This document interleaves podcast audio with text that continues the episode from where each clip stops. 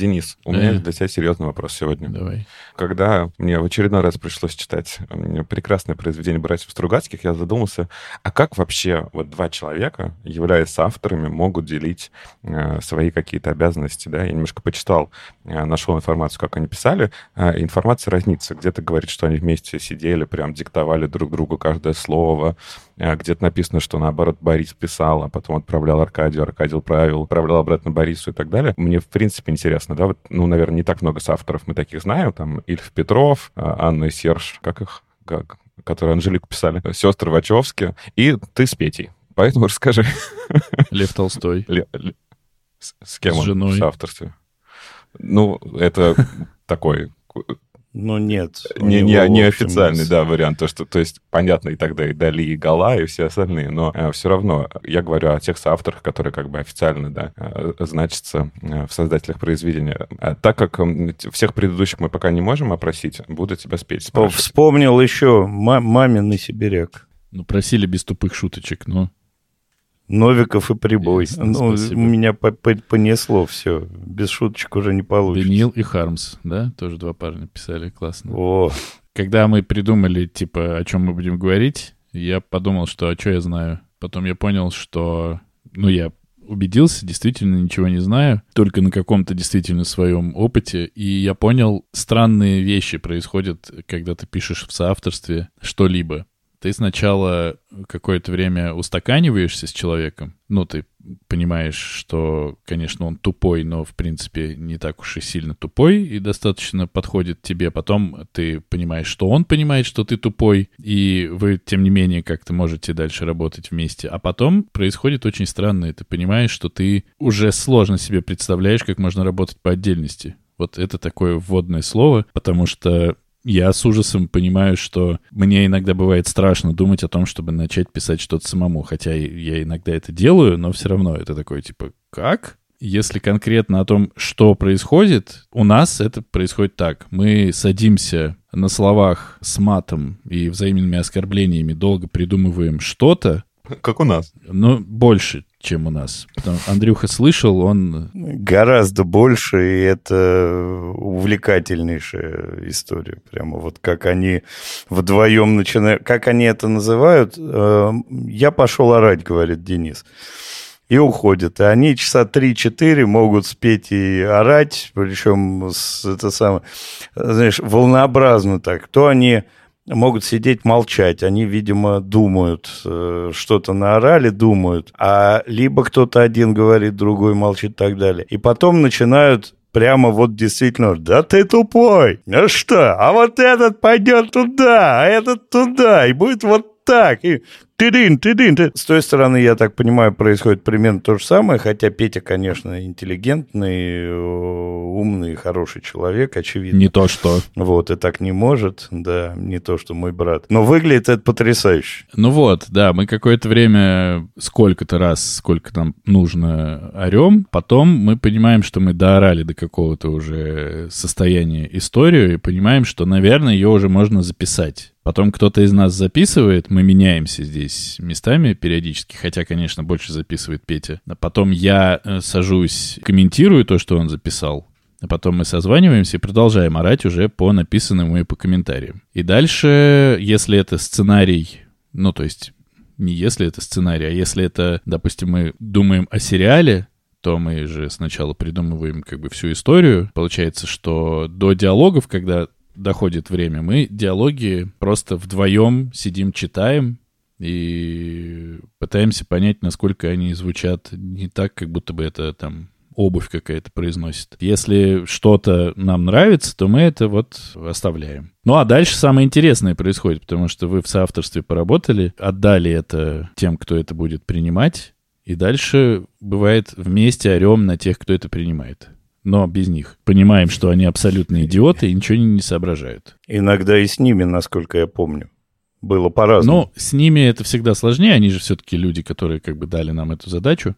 Там забавно бывает. Денисочка, видимо, отключает микрофон и орет просто. То есть там идет диалог какой-то, ему говорят, вы написали говно, это так не бывает, это все. А он просто, видимо, в отключенный микрофон орет. Объясняет им, что они неправы. Ну да, бывает. Но последнее, что я хочу сказать, чтобы не забирать все время, какое у нас есть на разгон, это что переживать комментарии, которые по первости очень часто кажутся тупыми, вдвоем с автором гораздо проще и гораздо легче, чем, конечно, в одного. Потому что, ну, у нас немножко и темпераменты разные, я все же больше прямо ору, Петя больше хамит и гадости говорит, а я вот именно что ору, поэтому мы, ну, вот не совпадаем в этом состоянии полного раздрая и можем друг друга каким-то образом успокоить, подбодрить, и получается, ну, что-то получается, короче. Мы не погибаем в моменте. Истеричка и хамло. Так, да, получается? Типа того. Ильф Петров, истеричка и хамлов. Вот так вот.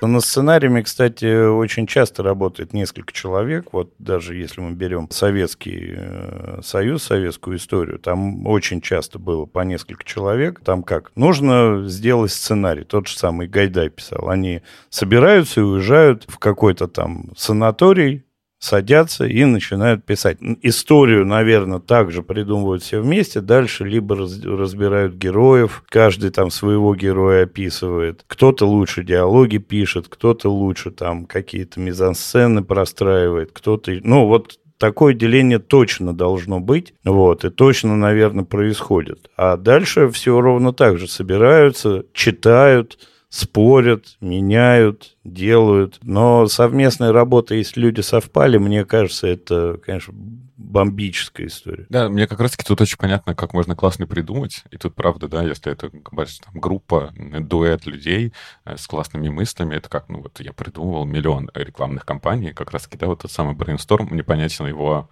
как организм, да, как он функционирует, как ты из него можешь получить намного больше, чем ты сам собой все это разгоняешь.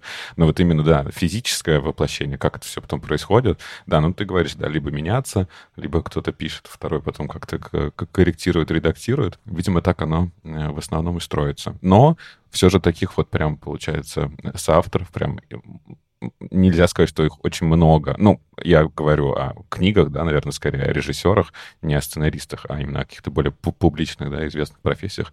Видимо, их не так много. Ну и, как всегда, вот еще одна сфера, в которой мы ничего не соображаем. По поводу того, что соавторства много или мало, не знаю, как в книгах, но в сериалах, кино их просто... Типа, они почти действительно всегда.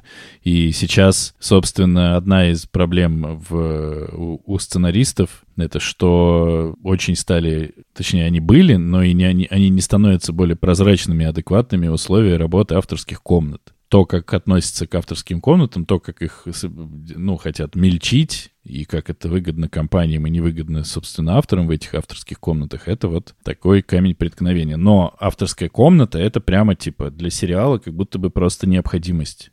То есть, когда ты смотришь, например, «Белый лотус», смотришь, что режиссер, он же сценарист, и он сам все сделал, это... Скорее ты смотришь большое исключение из правил. Последнее, что я еще хотел сказать по поводу сценаристов, это типа знаменитая какая-то история про сценаристов друзей, и она не единственная история. У них же были живые показы серий, и они по тому, как реагировала публика, переписывали серии на месте. И вот это уровень какого-то взаимопроникновения совершенно космический. Ну, то есть насколько быстро они единым организмом должны среагировать, дописать, поправить, усмешнить. Это круто. В соавторстве сила, брат, получается. «Друзей», Артур, имеется в виду сериал «Друзей». Ты такое лицо непонимающее оставил нам в зуме. Сериал «Друзья» вообще не слышал. А, да, но это малоизвестный. Он прошел и прошел, слава богу. Надарил ТВ. Еще из известных соавторов советских это Рязанов и Брагинский. То есть почти все комедии Рязанова, они в соавторстве были написаны. По крайней мере, там первая большая часть. Очень круто, когда режиссеры доверяют сценаристам и уважают сценаристов. Поэтому я, например, несмотря на то, что ни хрена не снимаю как режиссер, да и то, чтобы как сценарист успешно не могу сказать, но тем не менее, я работаю сейчас больше как сценарист, я понимаю, что мне, если представить... светлое будущее, в котором я в профессии остаюсь, зарабатываю там деньги и что-то творю, мне становится, как бы, я становлюсь гораздо больше на стороне сценаристов и гораздо больше их понимаю, потому что очень часто реально режиссеры такие, типа, ну, сценарист, господи, написал что-то, сейчас я все нормально сделаю, и все пойдет хорошо после этого. И это отличная подводка к нашему основному подкасту. Двигаемся дальше.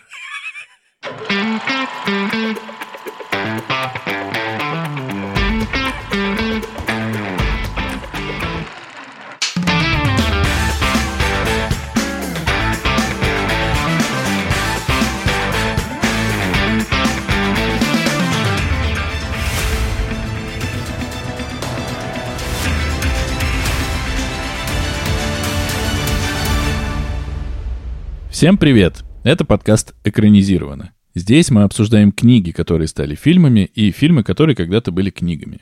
Каждую неделю один из нас выбирает фильм, который мы будем смотреть, и книгу-первоисточник, которую нужно прочитать. Кино должны посмотреть все, а книгу должен прочесть выбравший, но могут и остальные.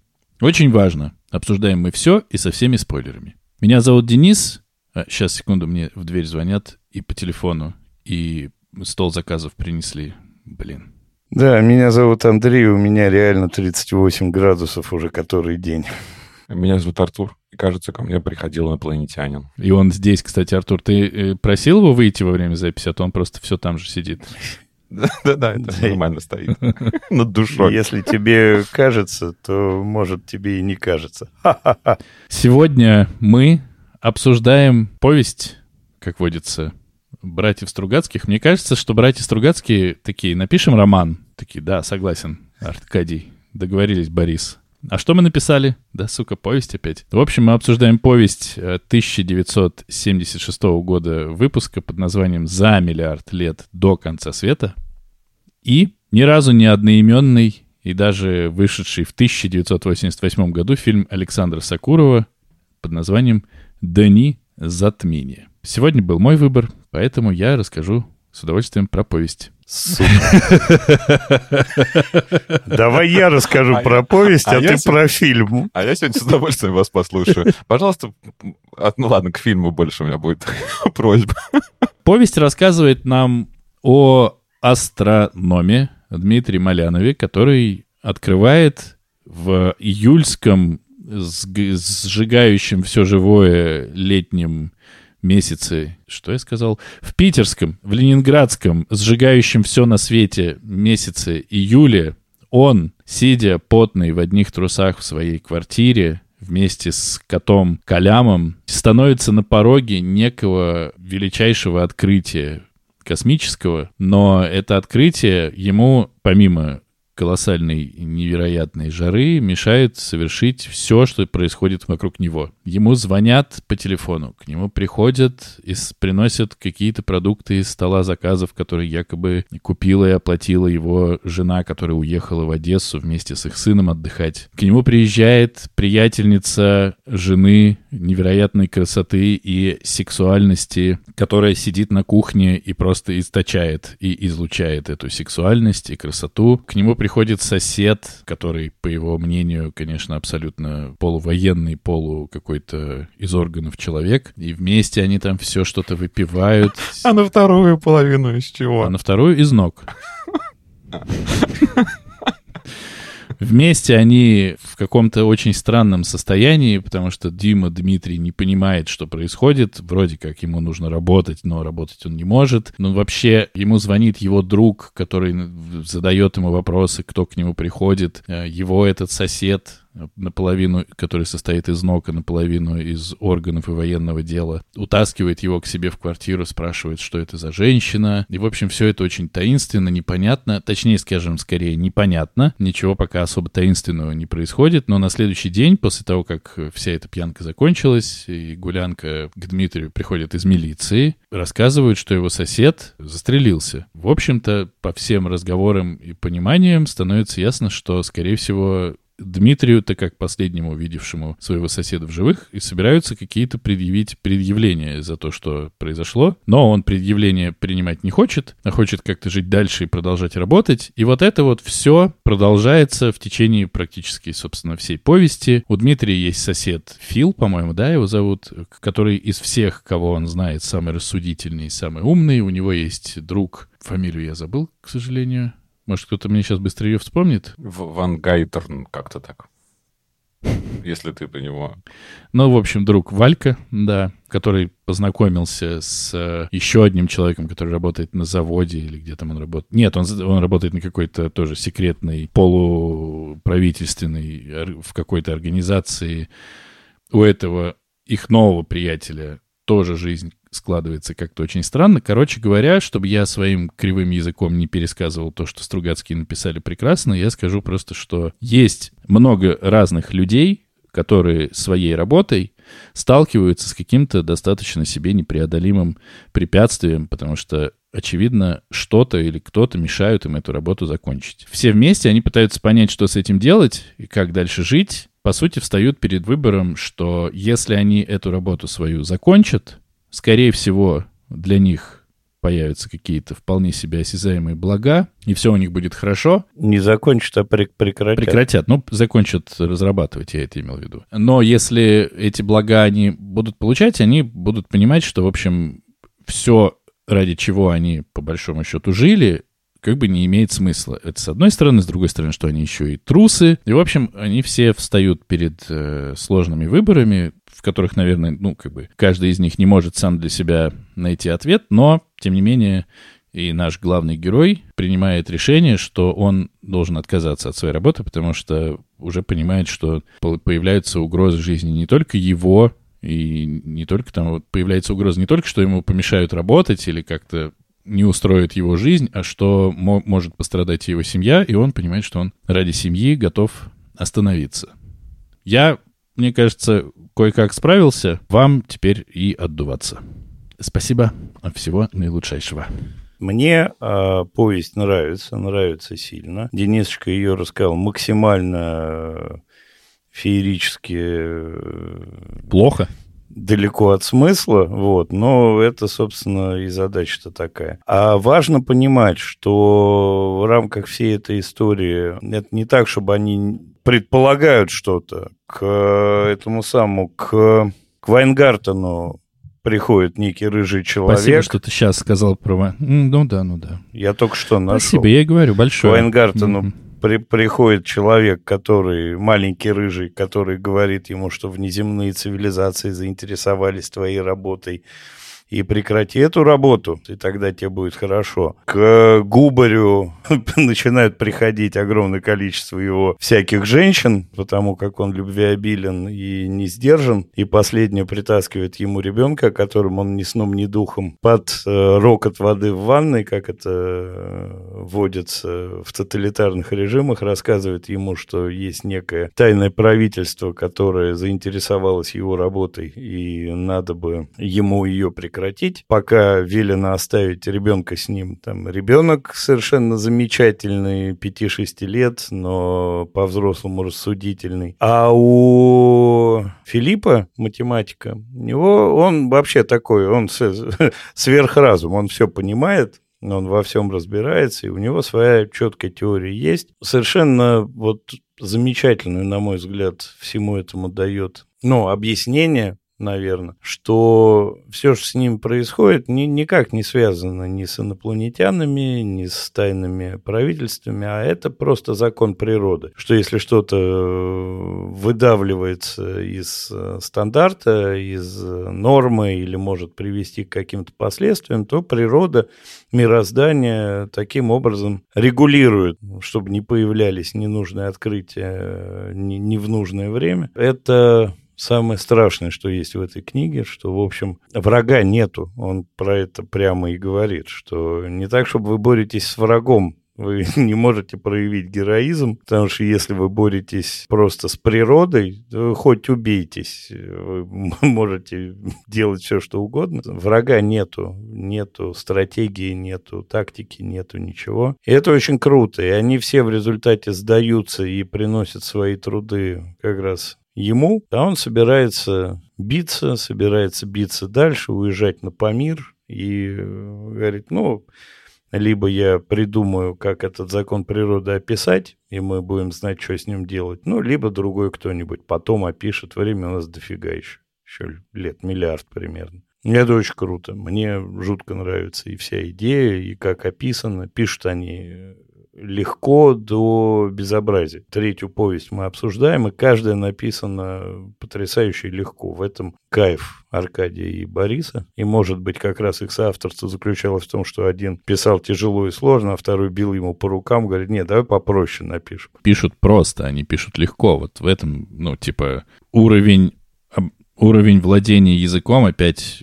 который раз, действительно, это просто абсолютный восторг. Артур, а ты не прочитал или прочитал? Я прочитал, почему же? Наверное, это в последний раз, когда я повелся и прочитал. Я опять с самого начала, вот, ну, это, видимо, их какой-то прием, сразу себя погрузить вообще, да, без объяснения причин, что происходит. Я читаю почему-то какие-то непонятные, то ли дневниковые записи, то ли какие-то, начинаются с кавычек, заканчиваются кавычками. Между этими частями пропущены какие-то целые эпизоды, которые я до сих пор не могу там ответить. Там, вот, например, когда к нашему главному герою приходил как раз-таки следователь, они выпили коньяк, потом происходит следующая сцена, и написано, а рюмок уже 3. А кто к ним приходил за этот момент? Я пока не нашел на себя это ответа. Потом в одной главе я прям сидел и себе в ридере отмечал, что глава от третьего лица, но там проскальзывает как бы от первого лица. А потом полностью глава становится от первого лица. Но опять, когда я дочитал, я понял, что ага, я-то, конечно, бесился, но это тот самый прием, да, что мы опять, и даже я потом нашел какую-то выдержку из их интервью Стругацких, что да, тут тот самый прием, что это реально какие-то дневники нашего главного героя, и опять, так как он является полностью ненадежным рассказчиком, мы вообще не знаем, откуда эти дневники к нам пришли, что в них правда, что в них неправда. И вот как раз-таки пропущенные главы, а может, там что-то происходило важное, а может, что-то не происходило. Но, конечно, мне не дает покоя, что же за анекдот про двух петухов, которые так мне нигде не рассказали, поэтому, может быть, вы его знаете и им поделитесь. Что мне не очень понравилось, это в прошлый раз я углядел флёр СССР, там, где его не должно быть, а тут клюква. Ну вот как бы, казалось бы, да, клюква — это то, что обычно про нас, про русских, или, неважно, про любую другую национальную страну говорит другая страна. И вот здесь ты читаешь, вот они все время какие-то потные в трусах ходят, они ни разу на работу не сходили, они все время почему-то бухают, они все время вот как бы выпивают все, что плохо стоит. Ну, то есть вот какой-то такой образ складывается не очень какой-то лицеприятный. Может быть, оно так как бы все и есть, но почему-то мне вот это как-то не понравилось. Как бы я все же думаю и верю, что все же ученые, тем более там в советское время, уж не обязательно были все такие, да, там есть вот этот как раз его сосед сверху, который все в конце собирает, и он такой не особо бухающий, но тоже как-то все время высмеивается, что чай он пьет, кофе он пьет, мизинец оттопыривается. Ну, короче, как-то все это было так немножечко стереотипно, и мне это не очень понравилось. Но, конечно, я в диком восторге от самой большой мысли, да, о том, что тут еще до того, как они поняли, что это природа против них, что, в принципе, как бы это, опять же, я вижу в этом какую-то критику советской власти, и чтобы выжить в этом во всем, надо сидеть и не высовываться. Просто как бы быть ниже травы, тише воды, и тогда все у тебя будет ок. Если ты хочешь делать какое-то открытие, чем ты отличаешься от других, к тебе придет, а дальше кто угодно. Бог, инопланетянин, спецслужбы, Лара Крофт. Кто-то к тебе придет, по башке даст, сиди там, где ты сидел. А потом у меня это все очень сильно откликнулось вот как раз фильмом Оппенгеймера, о котором я поговорил, который достаточно сильно мучается от того, что он изобрел. И вот не должна ли была природа все же иногда... Нет ли в этом... все же какой-то справедливости, что иногда хотелось бы, чтобы, конечно, что-то вмешалось, чтобы каких-то изобретений не было. Может быть, это привело бы еще к более худшим последствиям, а может быть, что-то исправило. Поэтому как бы я очень переживательно отношусь к тому, что вот если критики государственного строя, что надо сидеть, быть как все, ходить на работу, ходить в кино и на рыбалку, и тогда ты будешь жить незаметно, и все у тебя будет хорошо. Это как бы такая мысль, которая, конечно, с которой нельзя согласиться. А с другой стороны, как будто бы, правда, какие-то большие научные открытия хотелось бы, чтобы не происходило. И поэтому я как-то не знаю, где нахожусь. Я хочу подискутировать с Артуром Олеговичем. У меня есть такое ощущение, что предвзятое отношение к творчеству Стругацких наложило какой-то на него неизгладимый отпечаток. У меня вообще нет никакого предвзятого отношения к Стругацким. Очевидно, есть. Давай, ты нам даже это не рассказывай. Вот. Я здесь... Вот хоть вы меня убейте, не вижу критики строя, настолько это хорошо выведено из всей этой темы. То есть не все, что писалось в Советском Союзе известными до сих пор авторами, было политической сатирой. Это правда, вот вообще не все. И в этом случае, на мой взгляд, это не она. Что касается интеллигентов в трусах и майках, без кондиционеров живущих, входящих в свой отпуск, в который они отправили семью отдыхать, и работающих, это очень реальная картина. Пьющих чаще, но работающих тоже. То есть это такой удивительный образ, который создали как раз Стругацкие, начиная с понедельника, начинается в субботу, где главный постулат был, когда в Новый год все вернулись на работу, и первая фраза там в одной из глав, что трудовое законодательство нарушалось злостно. То есть собрались люди, которым лучше быть здесь, чем сидеть бухать. И они вот про этих энтузиастов в науке, в работе и вообще вот во всей этой истории, они очень много про это писали, это им удавалось, скажем так. И человек, который в своем отпуске сидит в жаркой квартире, а не в своем КБ, и чего-то продолжает работать, это очень, очень настоящая история. То, что они при этом собираются, регулярно ходят друг к другу в гости и бухают, Артур, так было.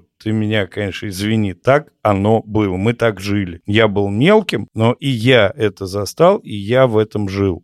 Чуть-чуть. Мне все-таки Советского Союза досталось. Там лет 15 я в нем побыл. Вот до выхода фильма Сокурова я, собственно, жил, считай, в Советском Союзе. На Сокурове, видимо, все закончилось. И это как раз вот у меня, как у тебя, вызывает ностальгические воспоминания школы, где все друг друга, значит, там к ногтю прижимают, как в географии глобус пропил. У меня ностальгия вызывают такие истории, потому что я их помню, но они это так было. И это не клюква, это правда. Вот. И пили сильно. И они, кстати, пьют довольно интеллигентно и аккуратно. Пить белое...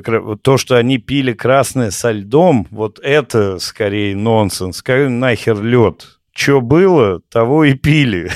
Никакого льда никто в холодильниках не держал. Не, были холодильники, где был льдогенератор, и это, конечно, была такая отдельная фишка, все от этого перлись, но так, чтобы обязательно там был припасен лед, ну, такого не было, конечно. Вот это редкость. И интеллигентский Филипп, такой отличающийся от всех, тоже герой реальный.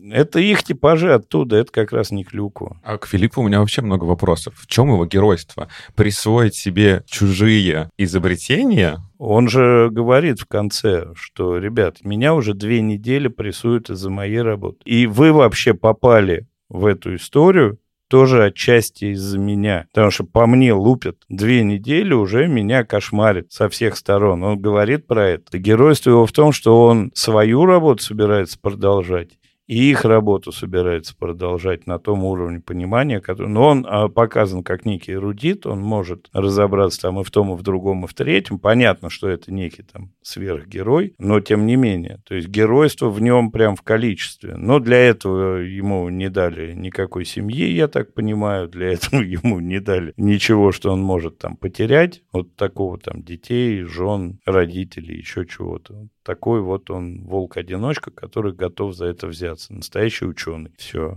Ну, я, конечно же, не согласен, что это клюква. Ну, типа, я не буду сейчас так долго, как Андрюха, объяснять, почему нет. Но, конечно, Андрюх, с тобой согласен.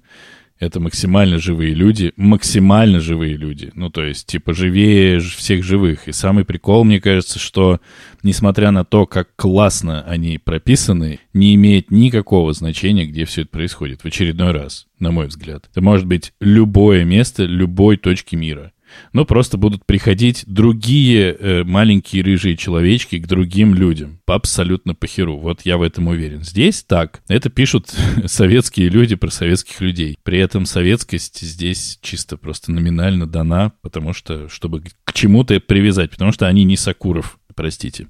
Но при этом... Меня больше всего потрясает в этой повести, а мне кажется, это моя любимая повесть из всего, что я читал у Стругацких, это что тебе подают вот эту всю жесть, ну, на самом деле, когда ты понимаешь, что ты своей работой оказываешься в ситуации противостояния мирозданию ли, высшим формам жизни ли, кому угодно, ты понимаешь, насколько ты не понимаешь масштабов всего, что происходит, и замыслов чего-либо. Ну, то есть все эти мойры слепые, которые плетут полотно реальности, да, как мы помним, что они там плетут, куда это все придет, нет никакого представления. вся эта супер горькая и вся эта супер страшная такая пилюлька тебе подается с таким очарованием и обаянием, потому что все абсолютно, кто появляется в повести, они все мне нравятся. И следователь, и рыжий человечек, и все-все-все. Это так написано с какой-то, ну, помимо таланта, с какой-то любовью ко всем персонажам. Там ни одного нет неприятного на самом деле. И у каждого ты что-то находишь. Ну, понятно, что мальчик — это абсолютно one love, который просто сидит, ну, на всех так стреляет глазами, выдает какие-то фразы, и все такие, чего? И Снеговой великолепный совершенно, и Лидочка это, и, в общем, не знаю, я... Я ждал, когда ты Лидочку упомянешь. Конечно, она хороша, тут вообще вопрос. Ну, как это все написано, елки-палки. Вот это состояние, то есть, когда я смотрел «Сталкера», я сидел в жаре, и это не пошло мне на пользу, а когда я читал Стругацких, точнее, дослушивал, я как раз шел по жаре, и вот мне было очень как-то наглядно вот та жара в рамках повести и та жара, в которой я иду. Короче, это все совпадало, но вот самое-самое главное, почему мне эта штука нравится, потому что ты сидишь точно так же в своей квартирке. Понятно, ты не придумываешь никакие... У тебя нет никаких посылов, чтобы что-то изобрести, наверное. Но ты понимаешь, что в какой-то момент просто тебя может начать что-то давить. Здесь никак не описывается это что-то, а ощущение масштаба и непостижимости этого чего-то передается, мне кажется, прямо великолепно. И сейчас вы должны сказать, а у тебя микрофон замьют, ну, типа, не включен был. С самого начала. Не-не-не. Да. Не, все вроде норм. И Фил, конечно, совершенно тоже прекрасный, тоже его можно представить, потому что... И тоже вот этот вот контраст как бы между тем, что у них тогда было, мне очень тоже запомнился в этот раз, когда я читал момент, что так, за едой я могу сходить вот туда, но у них там перерыв с часу до двух. И вообще везде перерыв с часу до двух. Перерыв, сука! Это вообще что сейчас? Вот, типа, ты приходишь в магазин и такой, что у вас, простите, с часу до двух? Перерыв, мы закрыты. А там это было, типа, всегда. Ну, я тоже это помню. Перерыв. И, ну как? А у этого, а у Фила, а у него кофе есть, он умеет его заваривать, он понимает, как его пить. А у Фила все в порядке, а у Фила все всегда очень аккуратно. Фил понимает, вот как нужно эту жизнь жить. По-моему, тоже совершенно чудесный. И кто еще, как не он, мог, в общем-то, вписаться в дальнейшую борьбу с этим мирозданием или чем бы то ни было? Ну, скорее, не борьбу, а в изучении этого природного катаклизма. Он же говорит, что это, ну, вот когда радиацию изучали, тоже там подходили к ней с грязными руками, условно говоря, не зная, чем она опасна. Изучили, ну, вот и это изучим. Но все же борьба мне здесь больше нравится, потому что это не штука, которая, то есть все, что с ними происходит, это не что-то, что просто существует. Это не то, что можно убрать в ящик, мне кажется. Если ты от этого прямо не отказываешься, то ты и не освобождаешься от последствий. Слушай, ну тут как будто бы не только дело в каких-то больших научных исследованиях, да, там понятно, что там кому-то светит Нобелевка, кому-то какое-то большое открытие, но там приводится, что вот этот Вайнгартен рассказал, да, вот типа там не обязательно же быть каким-то большим ученым. Ну, то есть, да, они все ученые, они все делают какое-то важное дело, но, в общем, это не обязательно открытие. Он пишет какое-то исследование про что-то там США с Японией, да, сравнивает еще что-то. То есть, да, это как будто бы говорится, в принципе, о любом деле твоей жизни. Это не обязательно какое-то прям научное открытие, но тебе, да, может какая-то судьба помешать в этом. Ну, то есть в какой-то момент к нам могут прийти и сказать, так, с подкастом экранизировано, ребят, ну, завязывайте.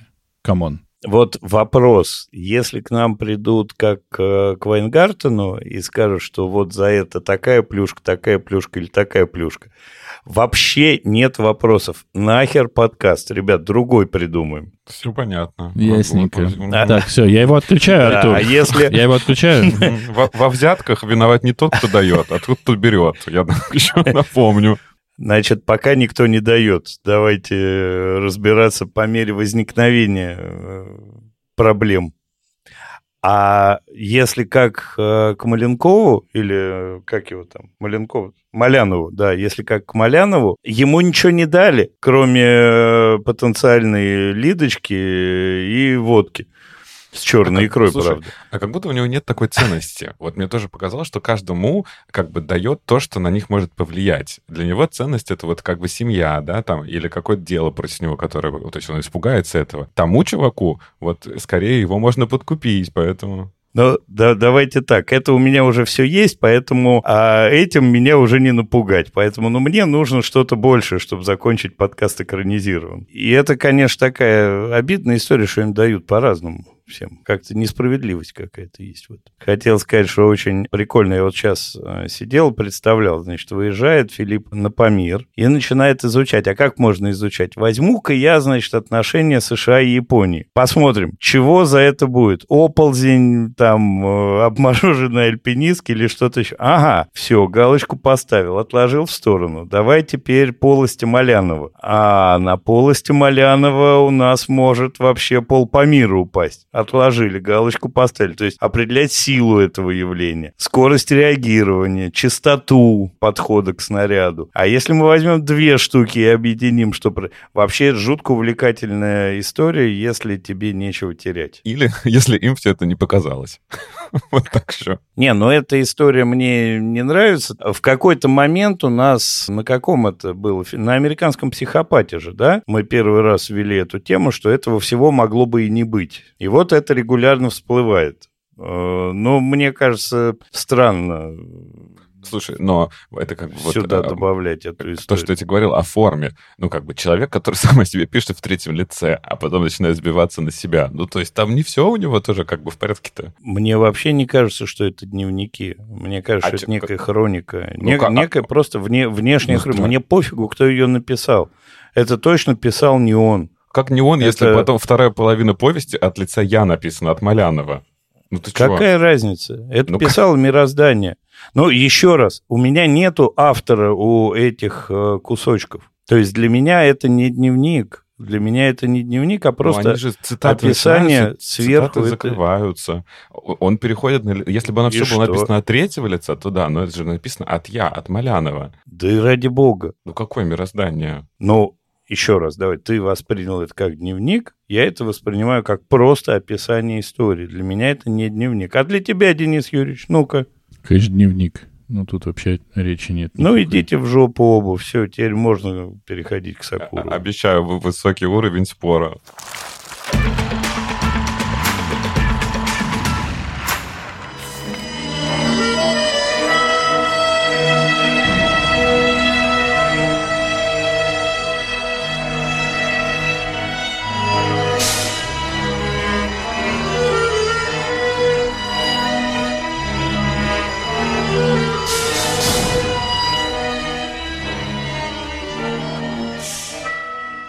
Сегодня, как вы уже слышали, вы же слушаете и читаете описание, мы обсуждаем фильм Александра Сокурова «Дни затмения» 1988 года выпуска. В главной роли снялся Алексей Ананишнов. В прошлый раз я с прискорбием вынужден сообщить, ошибся в его фамилии. Ну, Андрей Юрьевич, запрягай. У нас много подкастов подряд. Денис Юрьевич расписывался в собственном скудоумии, что он самый недалекий ведущий подкаст. Он, правда, этого убирает из монтажных историй, и вы этого нигде не услышите, но нам с Артуром Олеговичем он это регулярно говорит. Значит, я отодвигаю его с этого пьедестала почетного. Я признаюсь максимально тупым зрителем, максимально ничего не понимающим. Я посмотрел кинофильм господина Сокурова. Я довольно давно, так сложно, даже «Трудно быть богом» это было не так сложно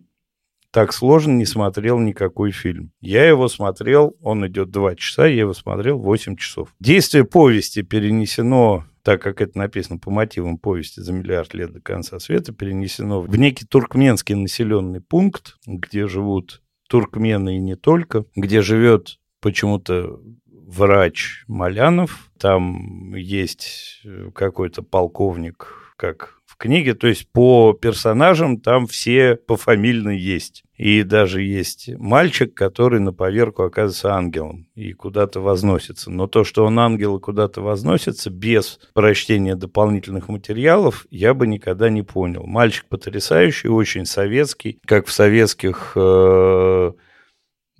серьезных драматических фильмах есть мальчики. Вот какие-то были прямо вот дети-актеры, где их там находили, это отдельный, видимо, питомник, где таких мальчиков с такими глазами добывали. Я не могу рассказать сюжет этого мероприятия. Есть этот врач, он там живет, почти никого не лечит. У него есть сестра, которая откуда-то приезжает. Он все время чего-то пишет. Как мы выясняем, пишет он о том, что он исследует семьи религиозные и нерелигиозные, и как часто болеют в тех семьях и в этих семьях. И выясняют, что в религиозных, по его этим самым верующих семьях, давайте так, в верующих семьях болеют реже. Это единственное, что мы знаем о его работе. Есть полковник, который застрелился, чем он занимался, мы не знаем. Есть, наверное, друзья этого Дмитрия, которые тоже чем-то занимаются, что-то у них происходит, к чему-то это приходит, и кто-то куда-то уезжает. А так нам очень долго показывают проходки по пейзажам Туркмении, и это как-то очень уныло. Снято это в формате полудокументальном, полукаком-то таком хроникерском, если можно так сказать, не знаю, ну, как хроники. И какие-то многие туркмены с печальными лицами. История про переселение народов, но это понятно, это в духе времени, 88-89 год, можно говорить. И про то, как Сталин отселял крымских татар, и про то, как Сталин отселял поволжских немцев, и как это все плохо, и все. Я не понял ничего. Я понимаю, что если бы я не читал «За миллиард лет до конца света», у меня по результатам просмотра фильма не было бы ни одной в голове мысли. Вообще. Просто я раздолбан этим фильмом в какую-то мелкую труху. Я ни хрена в нем не понял, и очень надеюсь, что мои замечательные, умнейшие и виртуознейшие соведущие накидают мне смыслов, и я полюблю этот фильм так же, как они. Я смотрел фильм до того, как прочитал повесть, и, наверное, это правильный алгоритм действия. Как раз таки, когда у тебя нет еще вот этой всей истории там про ученых, про какие-то открытия, про инопланетян, ты можешь ее по-другому к ней подойти. Я тоже много чего не понял, но какую-то свою историю я сложил. Для меня это, знаете, как раз промежуточный вариант, как подойти к «Трудно быть богом» Германа. То есть если бы я посмотрел как будто бы «Дни затмения» до этого, мне было бы чуть легче посмотреть потом фильм Германа. На мой взгляд, это такое в эволюции кино, вот это где-то стоит посерединке. Не в плане там годов появления, а в плане какой-то приемов, жанров, которые там есть. Я посмотрел с одного раза и очень быстро, и я абсолютно заворожен вот этими документальными кадрами. Когда ты видишь незнакомое тебе место, оно очень колоритное, оно очень бедное.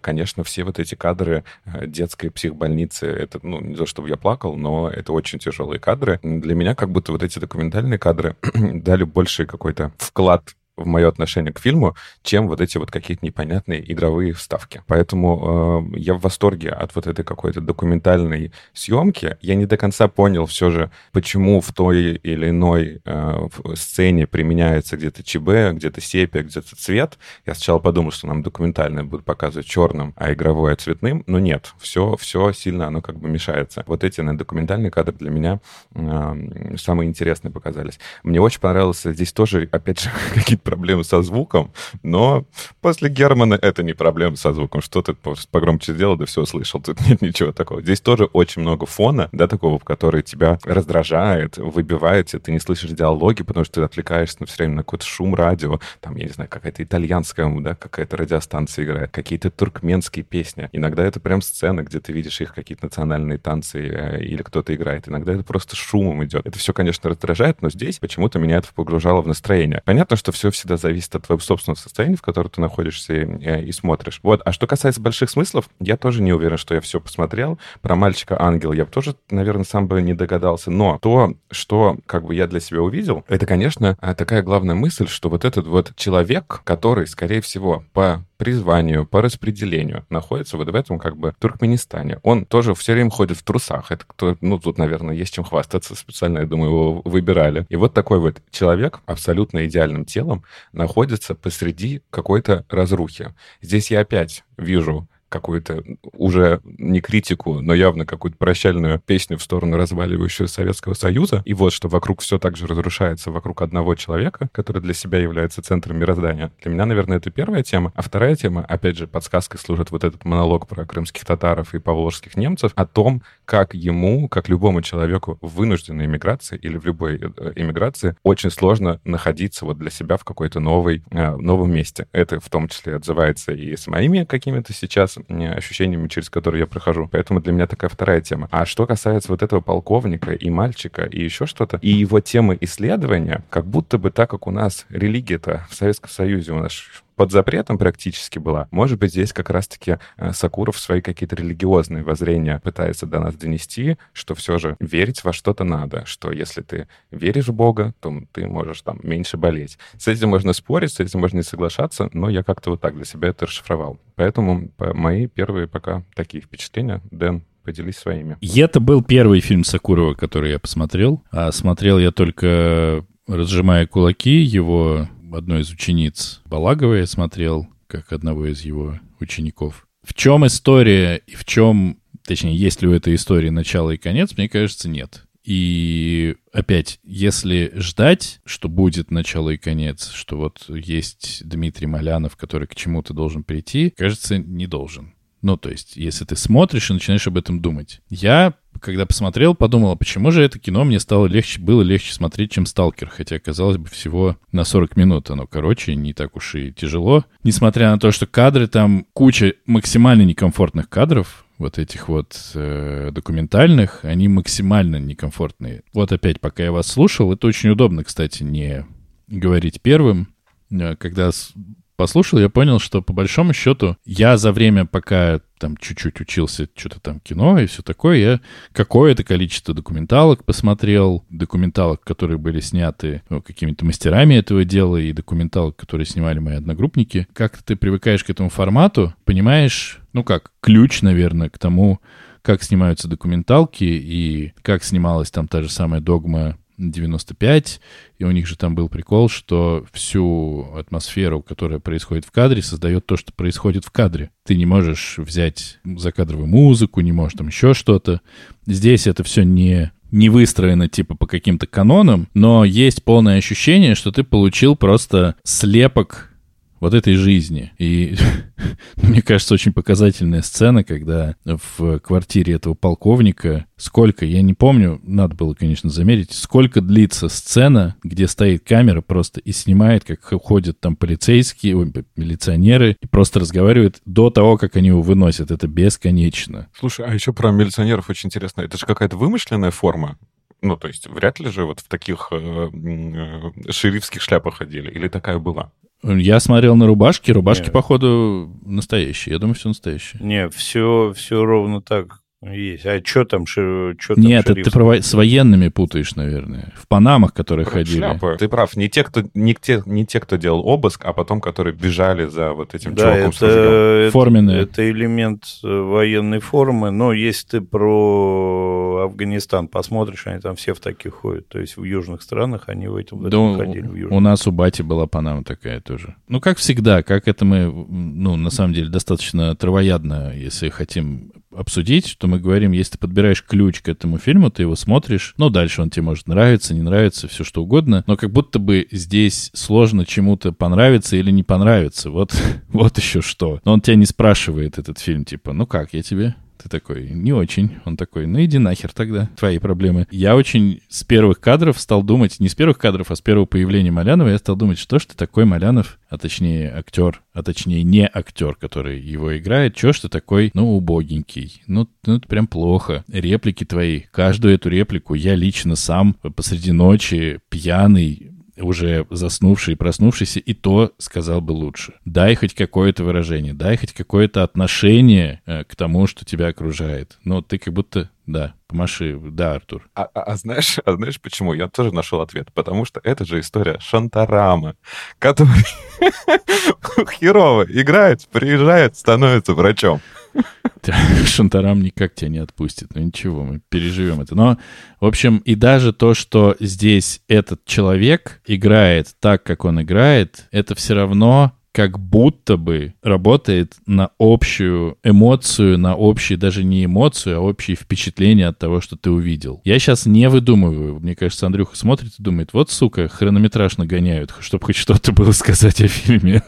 Я не выдумываю, я реально рассуждаю, потому что, конечно, когда я его только посмотрел, главным впечатлением у меня был этот мальчик чудесный. Ну, это просто что-то... Вот он настолько как будто не отсюда, он какой-то настолько трагичный почему-то. Когда он разговаривает, он говорит, ты красивый, да, а потом ты состаришься.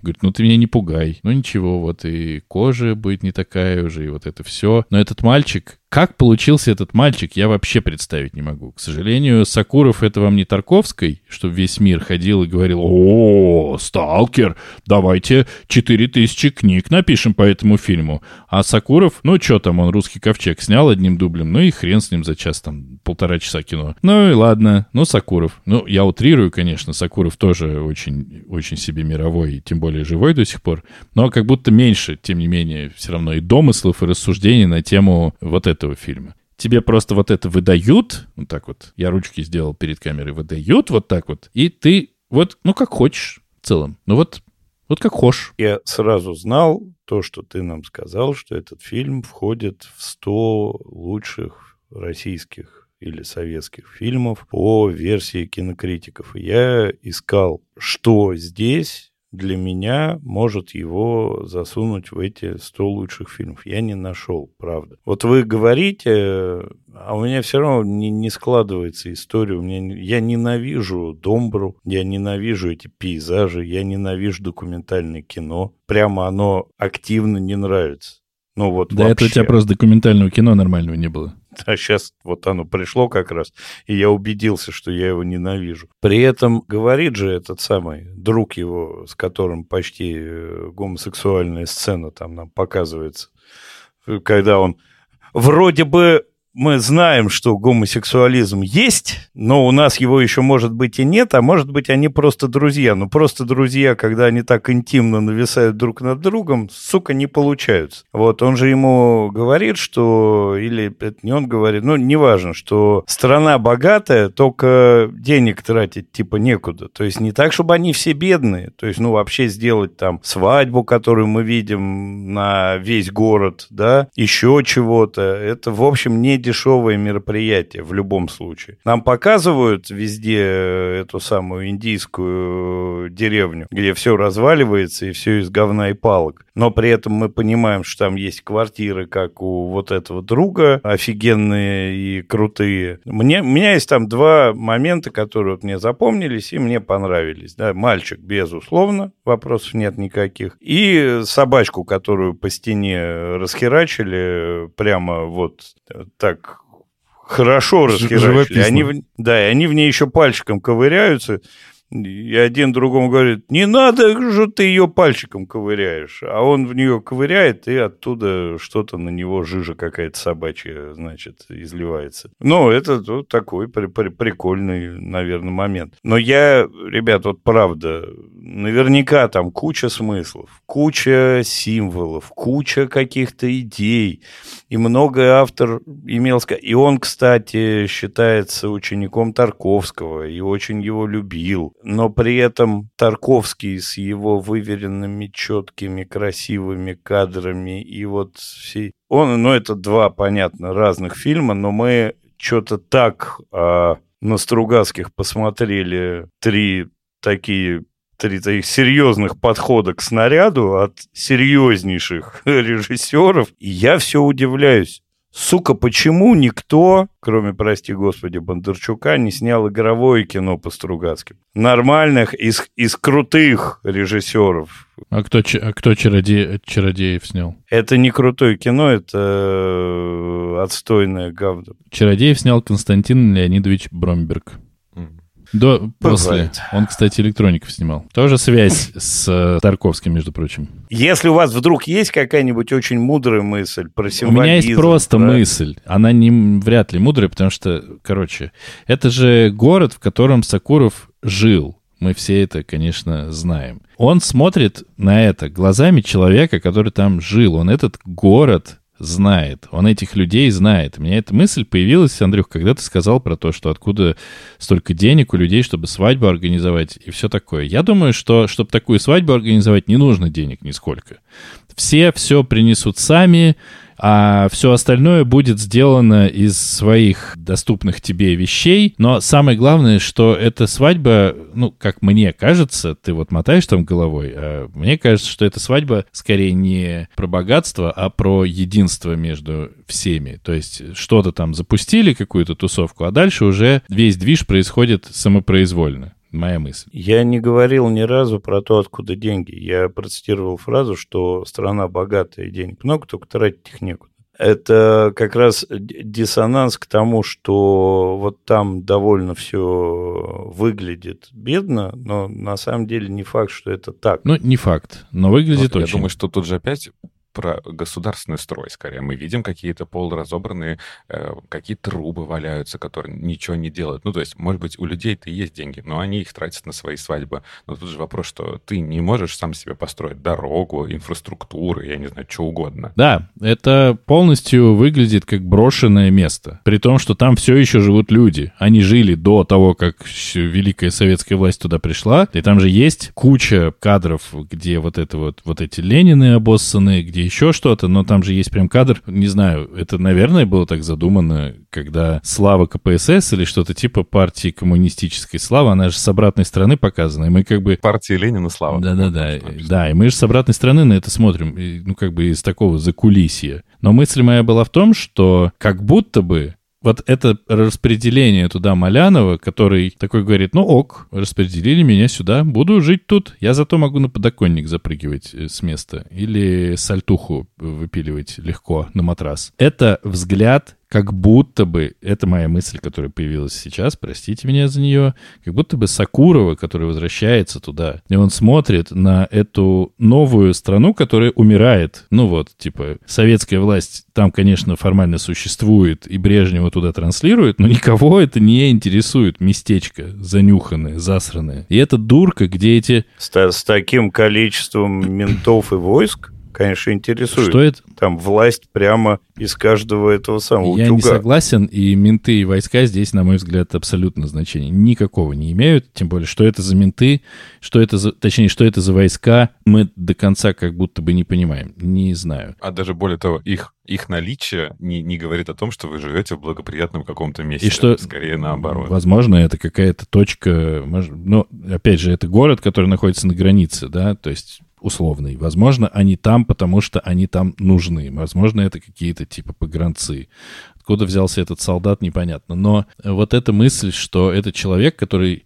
Ну, как бы тут поменяли перспективу. Если мы смотрим... Несмотря на то, что мы видим Малянова как бы в центре событий, мы понимаем, что он не является центром событий. И вот он ходит и смотрит, и, возможно, в этом городе и приходят инопланетяне. И возможно, что... Ну, или там противостоит чему-нибудь там мироздание. И возможно, что вот этот вот историк, который говорит «не берите трубку», может быть, он...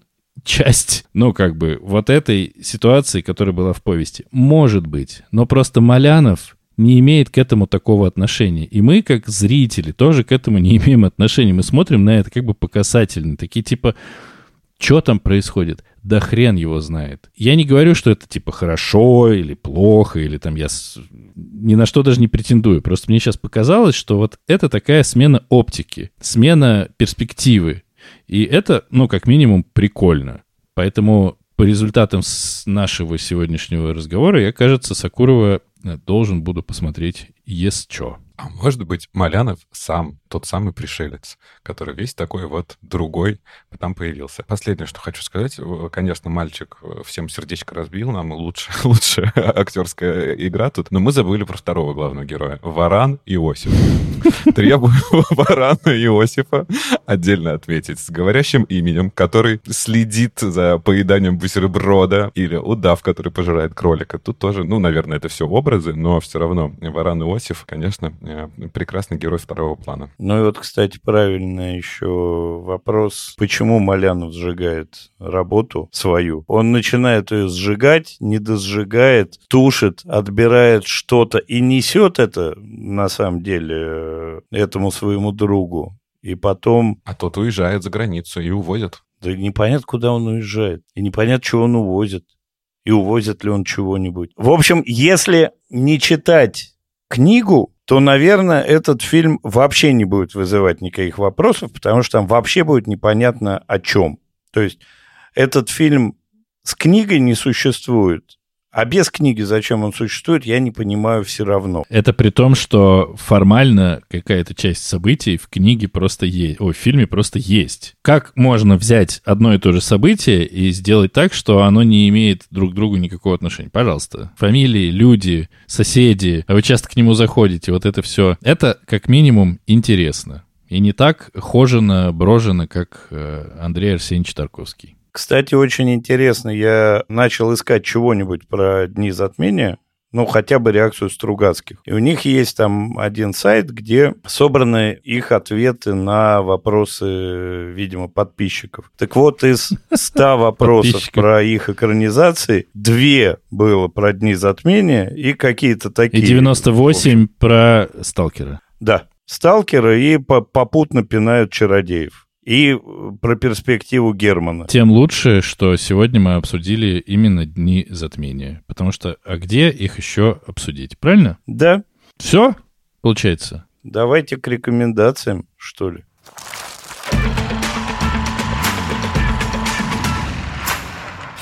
Я считаю, что мы достойно прошли... Ну, как достойно? Мы все еще здесь. Ладно, мы просто прошли 3 большие... в разной степени экранизации Стругацких. Я думаю, что со Стругацкими мы надолго закончили в нашем подкасте.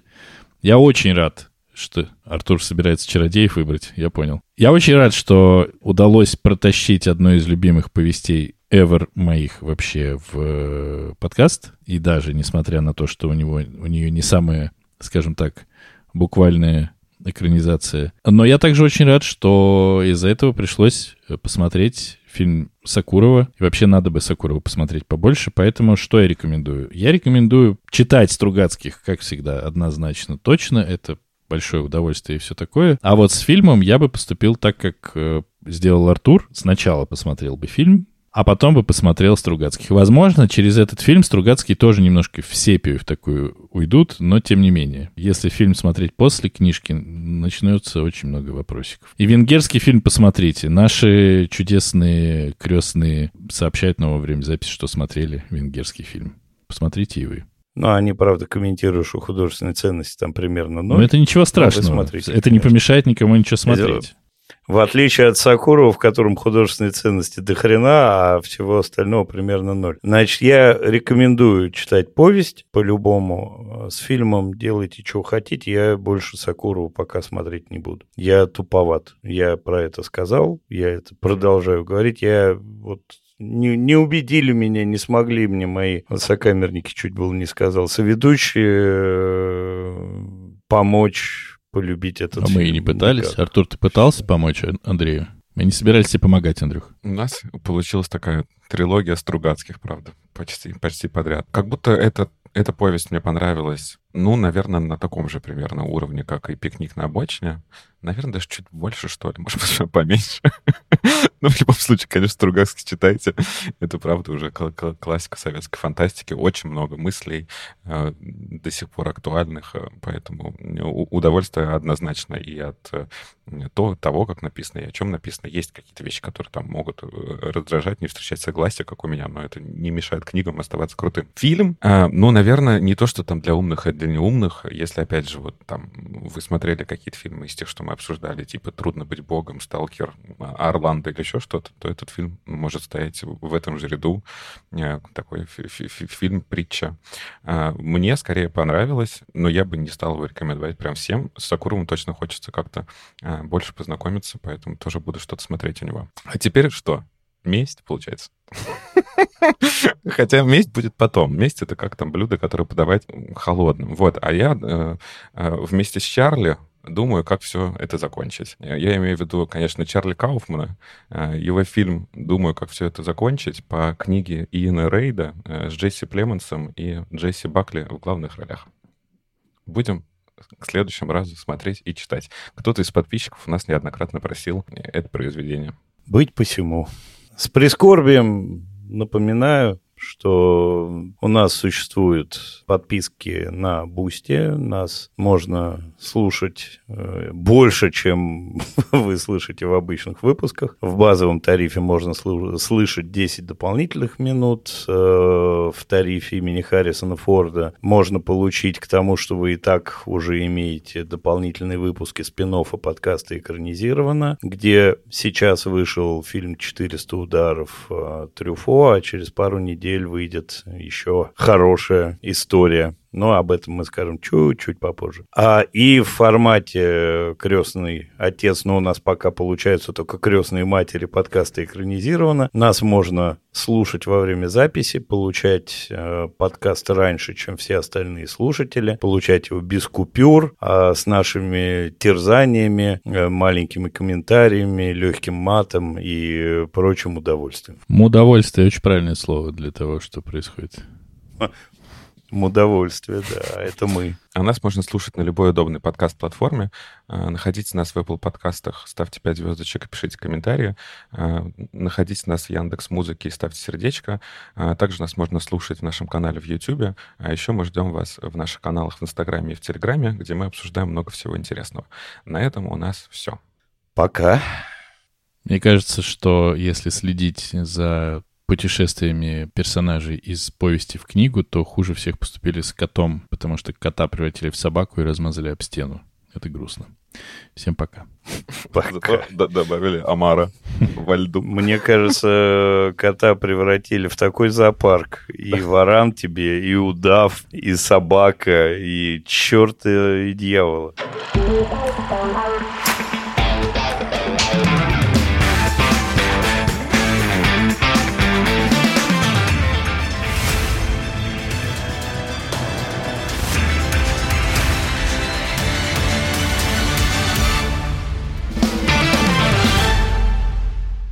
Непосредственно 1, 2, 3.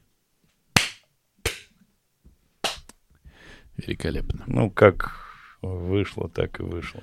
Сколько комаров мы могли бы убить за этот хлопок? Как мы хлопаем. Ха-ха-ха. Узнаем сегодня. Ни одного не могли бы убить. Так, все, у тебя нет мало времени, Дэн. Все, давай без тупых шуточек к делу.